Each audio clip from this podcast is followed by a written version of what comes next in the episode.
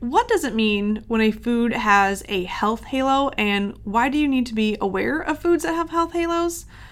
Well, it's not because these foods are Christ like and heavenly and going to get you a free ticket past the pearly gates. No, in fact, quite the opposite. They might be the fallen angels of the food industry. No, I'm being dramatic. What a food with a health halo means is a specific food category or product is marketed to be way healthier than it actually is. It probably has some outrageous health claims, or maybe it has some images on the packaging that lead you to believe that this food is going to do more good than it actually does. In today's episode, we are going to talk through 10 different foods to be mindful of because they are often most susceptible to having that health halo effect. I'm going to show you what to look out for specifically on the food label, and then I'm going to share better or best options for each category to make sure you're making the healthiest foods fit. It's important to be a smart food consumer, especially if you're working to improve your nutrition, your health, your weight, whatever it might be. Information truly is power. If you're new to this podcast, my name is Kate Richardson. I am a registered dietitian nutritionist licensed in Florida. And if you've listened before, you know that I'm often joined by my partner at Nutrition Awareness, and she's also the owner of Nutrition Awareness, Megan Pokachek. She is currently on maternity leave, raising a little baby, but hopefully she'll be back on the podcast with me soon. But today it's a solo jam session. So, both of us are qualified to talk to you guys about nutrition because we have our bachelor's degree in nutrition and dietetics. We've completed supervised practice, we've taken accreditation exams, we are licensed to talk about anything related to nutrition here in the state of Florida. We meet with people one on one, either in person or virtually, to help them reach their ultimate health goals using nutrition. So, if you are interested in learning more about what a registered dietitian can do for you, please feel free to pause this podcast and check out our website. It is orlandodietitian.com, and I've always got that bad boy linked in the show notes. Anyway, let's get right into it because I'm probably going to have to divide this podcast up into two different parts so that you can better organize the information. I will say right off the bat, some of the tips might get a little bit repetitive because you'll find that sugar seems to be the culprit, but I made sure to include different types of foods that aren't always loaded with sugar but are still confusing uh, to the average consumer about whether they're healthy or not. But let's start with probably the most overwhelming aisle in the grocery store when it comes to health, and that is the milk aisle. Our first food with a health halo are the milk alternatives. I'm talking oat milk, almond milk, cashew milk, all the different milks. A lot of vegan or plant based foods get overhyped. And I'm not throwing shade at plant based eating or vegan diets. I'm all for it when it's done correctly and mindfully. But it's important to note, and I might repeat this again later because it's that important, that any meat or dairy or animal product alternative is not necessarily a nutrient equivalent. Right? So it's an alternative, but it doesn't mean it's going to have the same nutrition as something with animal product. For instance, if we're talking milk, traditional cow's milk has protein, it has carbohydrates, and depending on what type you get, has fat. Soy milk is the most complete vegan equivalent. In fact, the fat, protein, and carbohydrate panel of soy milk is pretty similar to cow's milk, and the protein is almost as bio- bioavailable, meaning better absorbed as the cow's milk. But this is not true for almond or cashew or nut milks, nor is it true for oat milk. Here's what you need to do if you do not like cow's milk, and I'm with you. I hate drinking cow's milk. I don't do it, so I, I understand. But you also don't like soy milk, or you are weary of soy for whatever reason. Uh, if you're choosing to use almond, cashew, nut milk, oat milk, you need to first make sure you're choosing an unsweetened variety. For instance, the standard sweetened Oatly, which is an oat milk, has 7 grams of added sugar per cup.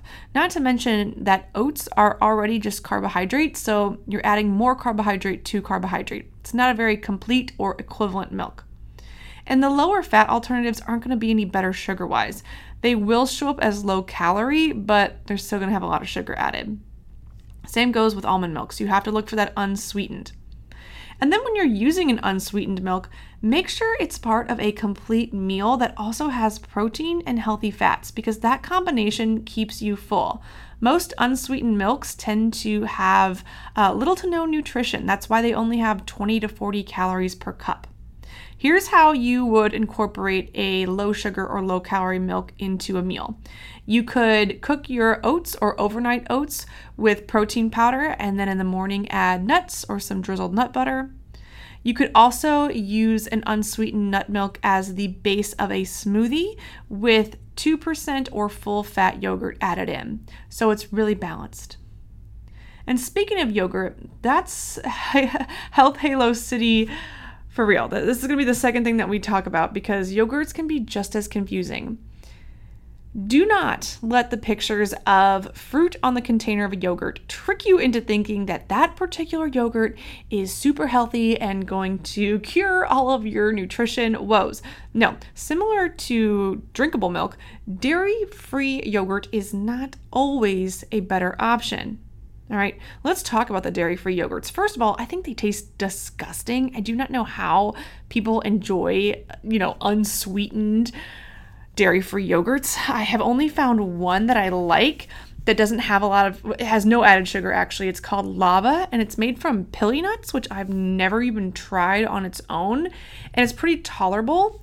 It has no added sugar and it only has uh, two grams of protein per cup, which is not a whole lot uh, especially when we compare it to Greek yogurt, which we will in a second. But let's talk about the dairy free yogurts that actually are palatable. Uh, they're loaded with sugar. That's why I can eat those ones. So, just for context, the daily recommended intake of sugar, of added sugar, meaning sugar that is not occurring naturally in that food, is 21 grams of sugar per day. So if we look at one 5.3 ounce container of silk strawberry yogurt, and I believe that one is made from almonds, so it's like an almond milk yogurt.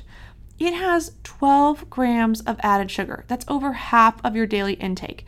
And then it only has 5 grams of protein. That's not a whole lot for a snack. The So Delicious coconut yogurt, which I think is even grosser, has 15 grams of added sugar and zero protein for 130 calories. And then the Chobani oat yogurt, which is new, they have oat yogurt now, has 11 grams of added sugar, but at least it has 6 grams of protein. I mean, really, I, I, that's nothing to write home about. Overall, most dairy free yogurts are going to be higher in sugar and fat, and they lack the protein. Versus if we look at traditional Greek yogurt for anybody that does consume animal products. You want to first check for added sugars because there are still a ton of varieties where they pour in the sugar. Chobani, for instance, is one that you have to really navigate because they have so many different types of Greek yogurts, all under different labels, but under that Chobani umbrella. So if we look at the Chobani non fat strawberry Greek yogurt, I believe this is their fruit at the bottom variety. It has 15 grams of total sugar, which is different than 15 grams of added sugar all dairy products are going to have naturally occurring sugar from the lactose. Lactose is sugar.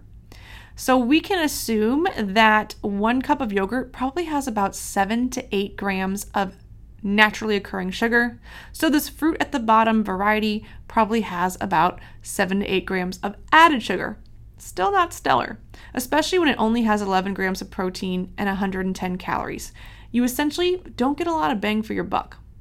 Now, if we look at Chobani's less sugar yogurt, it only has 5 grams of added sugar, it has 12 grams of protein, and about the same calories, clocking in at 120. But my favorite Chobani variety, if you're not doing an unsweetened plain version, is the Chobani Complete. It's awesome. It tastes really good. It has 0 grams of added sugar, 15 whopping grams of protein, which is excellent, and only 120 calories per that 5 1.3 ounce cup. And the reason why this really gets reward in my book is the fact that it has some additional fiber and live active cultures or probiotics added. It's a top choice for me. Now, if we're going to talk about plain yogurts, traditional yogurt, the stuff we ate back in the early 2000s and the 90s, they are usually mini sugar bombs, if I'm being honest. Uh, think Yoplait. I always think of those French Yoplait in the little glass jars. I cannot pronounce anything in French. I think it's Oi, it's O U I. Those things are marketed to be so pretty and dainty and healthy, and they really appeal to a certain type of consumer. But geez, Louise, guys, in that tiny little jar, there's 15 grams of added sugar, at least in that key lime flavor. It, oh, I'm sorry, it's 15 grams of total sugar. It doesn't show me the difference in added sugar, but again, we can assume that it's about 7 to 10 grams of added sugar because there's probably about 7 to 8 grams of natural sugar. And I can see on the ingredients list that the second ingredient listed is cane sugar, and that comes before the fruit. And then there's even fruit juice added for color. So it's a lot of added sugar. You don't need it. Honestly, I tell people with regular yogurt that you might as well just eat a small cup of ice cream. It will probably be more enjoyable anyway, and the sugar is not going to be that much different. But here's what to look for when you are navigating that yogurt aisle. First, you want to check the total amount of sugar. If you have something near you right now with a food label, go ahead and grab it and look at it for me. Not if you're driving, if you're just at home. You'll see that under that total carbohydrate panel are a few little sub panels. There's fiber, there's total sugar, and now there's something called added sugar. Like the Chobani fruit at the bottom, it's not always going to show you the added sugar. So if you can only see the total sugar, you want to keep that at about 10 grams, no more than 10 grams of total sugar. Remember, lactose is natural, so most of your unsweetened standard cups are not going to have more than 10 grams of added sugar. I'm sorry, total sugar. And then you check the added sugar. I like to keep this as close to zero as possible, but no more than five grams. Remember, this is yogurt. It's not something that most people want to splurge or spend their sugar on. It just doesn't do anything for you, especially when there are so many different alternatives. Another thing to make sure with yogurt is that you're not buying fat free. Fat makes food taste good. When you extract the fat, you have to add things back in to make it palatable. Otherwise, consumers aren't going to buy it and these companies aren't going to make money. So do not buy fat free. And if you are buying a non fat variety, make sure you do a double check on that ingredients list and be mindful about what's in it. The simpler the list, the better, and you want to be careful of a bunch of artificial or added sweeteners like sucralose. Now, here's the bonus when you're looking at yogurts, I love for my clients to get a yogurt that has a protein content over than about 12 grams. If you're choosing a non dairy yogurt, this is pretty hard. You're going to want to pair your yogurt with an additional protein from, let's say, nuts or seeds, nut butter, or sprouted on or spread on sprouted grain toast. I would recommend in a perfect situation, if you can tolerate dairy yogurt, buying a 2% or full fat unsweetened yogurt, and then adding your own sweetness from foods that have a lot of good nutrition and fiber. I'm talking berries and fruit. And you can even sweeten it with cinnamon, and you're not going to get a bunch of added sugars. And it tastes so good. Just stir it in there. The best brands are Siggi's. I really like their no sugar added because they add sweetness from pureed banana. And I believe they have one with rhubarb. It's really good. Uh, there also is the plain Fage 2% or whole. That has so much protein in it. I think it's like 20 grams for the Fage 2% per cup. And it's so creamy and delicious. I love it. I just add a crushed up rice cake on top for some crunch or some sliced almonds, seeds, nuts, and then, of course, a little bit of fruit for that sweetness. And it's like a really, really healthy parfait. The Chobani Complete, again, a top choice for me, and even that Chobani less sugar. If you've ever attempted to improve your diet, we don't have to tell you that changing your eating habits is hard. Working with hundreds of clients one on one, the root problem is typically one of two things. First, you don't have a clear plan or direction to help you stick to your eating goals. Or two, you have no one holding you accountable to these goals for the long haul. Your solution to both of these issues is DAP, which stands for Daily Accountability Program. DAP is a 30 day virtual coaching program where one of our registered dietitians at Nutrition Awareness not only helps you craft a personalized blueprint to reaching your goals, but holds you accountable to that plan every single day. During each 30 day cycle of DAP, we teach you how to plan and stick to your healthy lifestyle and or weight loss goals through personalized nutrition and daily accountability via video, audio, and text message. Nothing is automated. You're talking to a real life dietitian who understands you, your lifestyle, struggles, and goals. If you're curious about DAP, we invite you to view our application, which provides more information as well as some of the testimonials from previous clients who have found tremendous success on DAP. The application can be found on our website, www.orlandodietitian.com backslash coaching. Just scroll to the bottom and you'll see our application form. Again, that's orlandodietitian.com. Dietitian is spelled D I E T I T I A N. The third health halo food I want to talk about on today's episode is granola. Yes, granola. Nine times out of 10, granola is loaded with sugar. And I'm gonna be honest, when I was putting my notes together for this podcast, I was really rooting for granola. I was like, maybe I'll find an angle. But granola appears to be the ultimate health halo because, well, first of all, the brands usually associate their name or their marketing with nature nature's variety, bear naked with like a big grizzly bear on the cover, or ancient grains. I mean, all of those words just trigger really nice, serene images in my head that I just associate with well being. Even the marketing terminology on granolas seems to be overhyped. They'll say it's grain free, gluten free, or loaded with super grains like quinoa or, you know, whatever. And then they add in chia and hemp. But I'll be honest, you still look at the back of the package with the food label, and they are all high in sugar. Which makes sense. I mean, can you imagine just eating clusters of chia seeds and quinoa and oats and being like, mmm, this tastes so good? Like, no, that would not taste good. It would taste like nothing. But when they add things like honey or coconut sugar or organic cane sugar, chocolate, agave, brown rice syrup, all of a sudden it tastes damn good. They're little clusters of sugar deliciousness. and if you are asking, well, what about my granola with dried fruit? Well, I'm going to talk about this in detail, but dried fruits are usually coated with sugar. And then there's still usually honey and sugar added in the process. I mean, if you look at the ingredients list of most granolas, not only is there going to be sugar added to the fruits, but they're going to have at least one or two and sometimes three or four different types of added sugar, whether it's coming from a natural source like honey or agave, or if it's coming from coconut sugar, chocolate, you name it, it's it's a lot.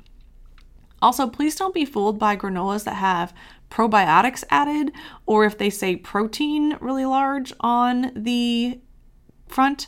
I mean, why does granola need extra protein, honestly, first of all? Like, not everything needs to be pumped full of protein, uh, but it's still going to be loaded with sugar. Now, I will say I did find that Kind brand of like, I think it was the peanut butter clusters, did have lower sugar options. Uh, their peanut butter cluster protein only had 4 grams of added sugar, and it did have 10 grams of protein per serving size, which was about two thirds a cup. But here's the kick it also had 260 calories for just a two thirds cup serving. Now, this is great news if you're trying to gain weight. If you struggle with gaining weight, then this is awesome because it does give you a lot of protein. It does have some really high quality ingredients, and a two thirds of cup isn't going to fill a lot of volume in your stomach, and it's still going to give you 260 calories. But the opposite is true if you are trying to watch your calories, if you're trying to lose weight. This is something that you're going to want to monitor, and you might want to cut the portion in half depending on what you're using it for. I did notice that some of Kind's other varieties had over two times as much sugar for similar calories and portion size. I once bought this granola brand called Purely Elizabeth, and I kid you not, I went through that bag in three or four days. It was sinfully tasty, which made a lot of sense because it only had a mere one third cup serving size that packed five grams of sugar per like three bites. I'm sorry, have you ever looked at a one third cup? It's nothing, especially with granola. So that same portion as the kind protein would have 10 grams of total sugar.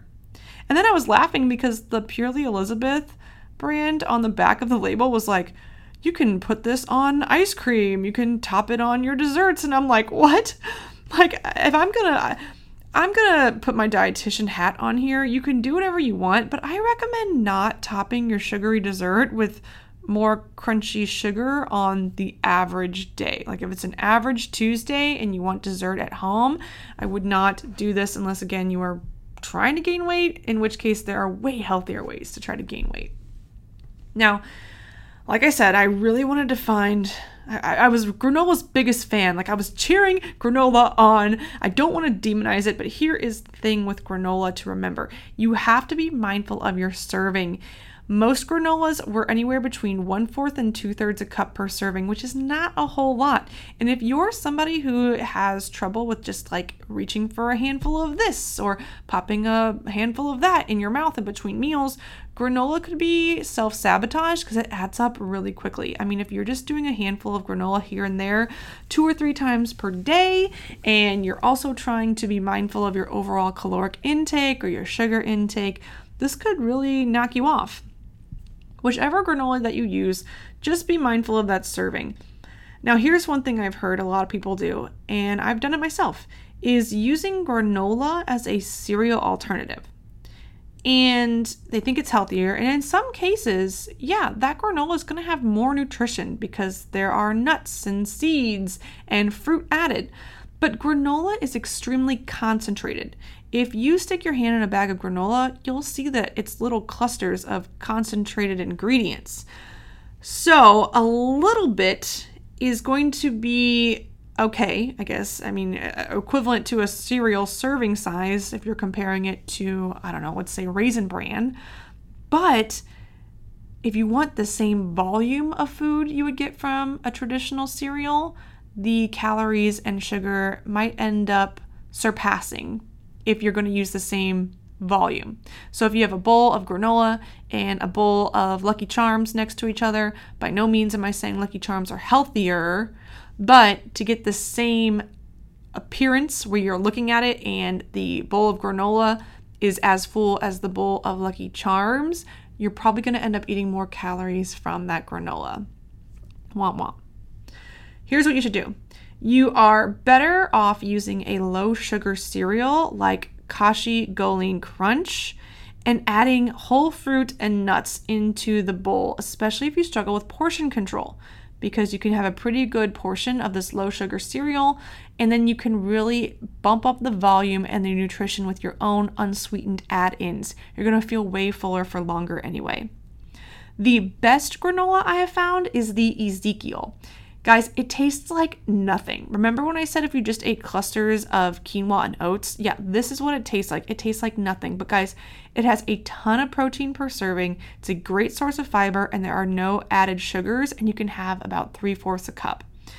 I sweeten it with cinnamon or I top it on top of yogurts with fruit for a crunch.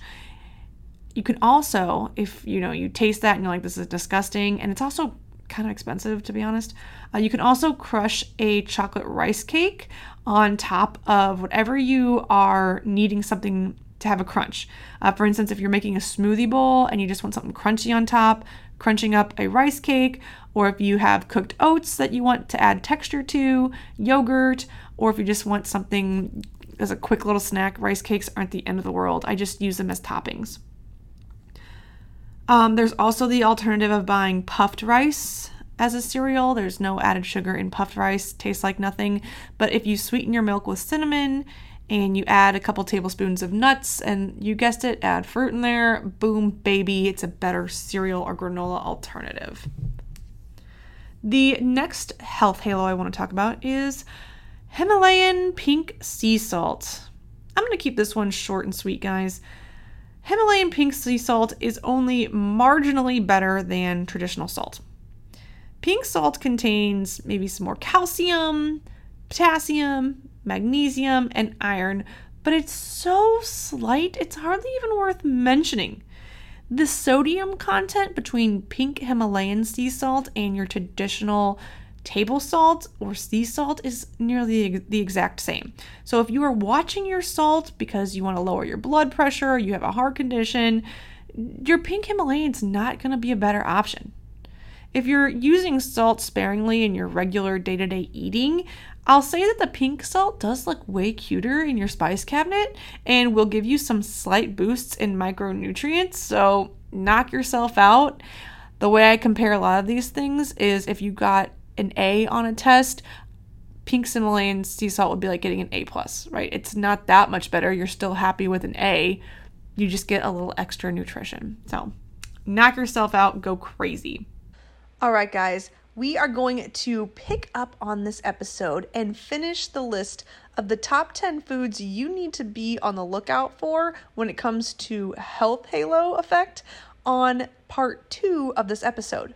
Make sure that you are subscribed or following the Nutrition Awareness Podcast on whichever platforms you prefer to listen to.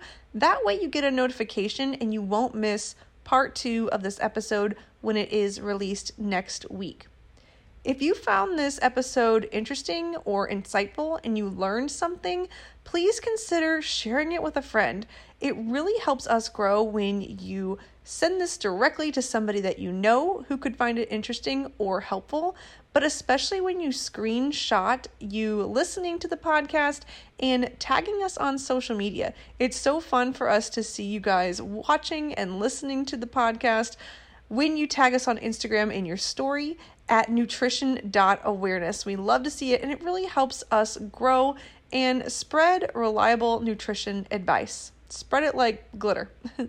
All right, guys, I appreciate you tuning in to today's episode. Part two will be out next week, and I will catch you then.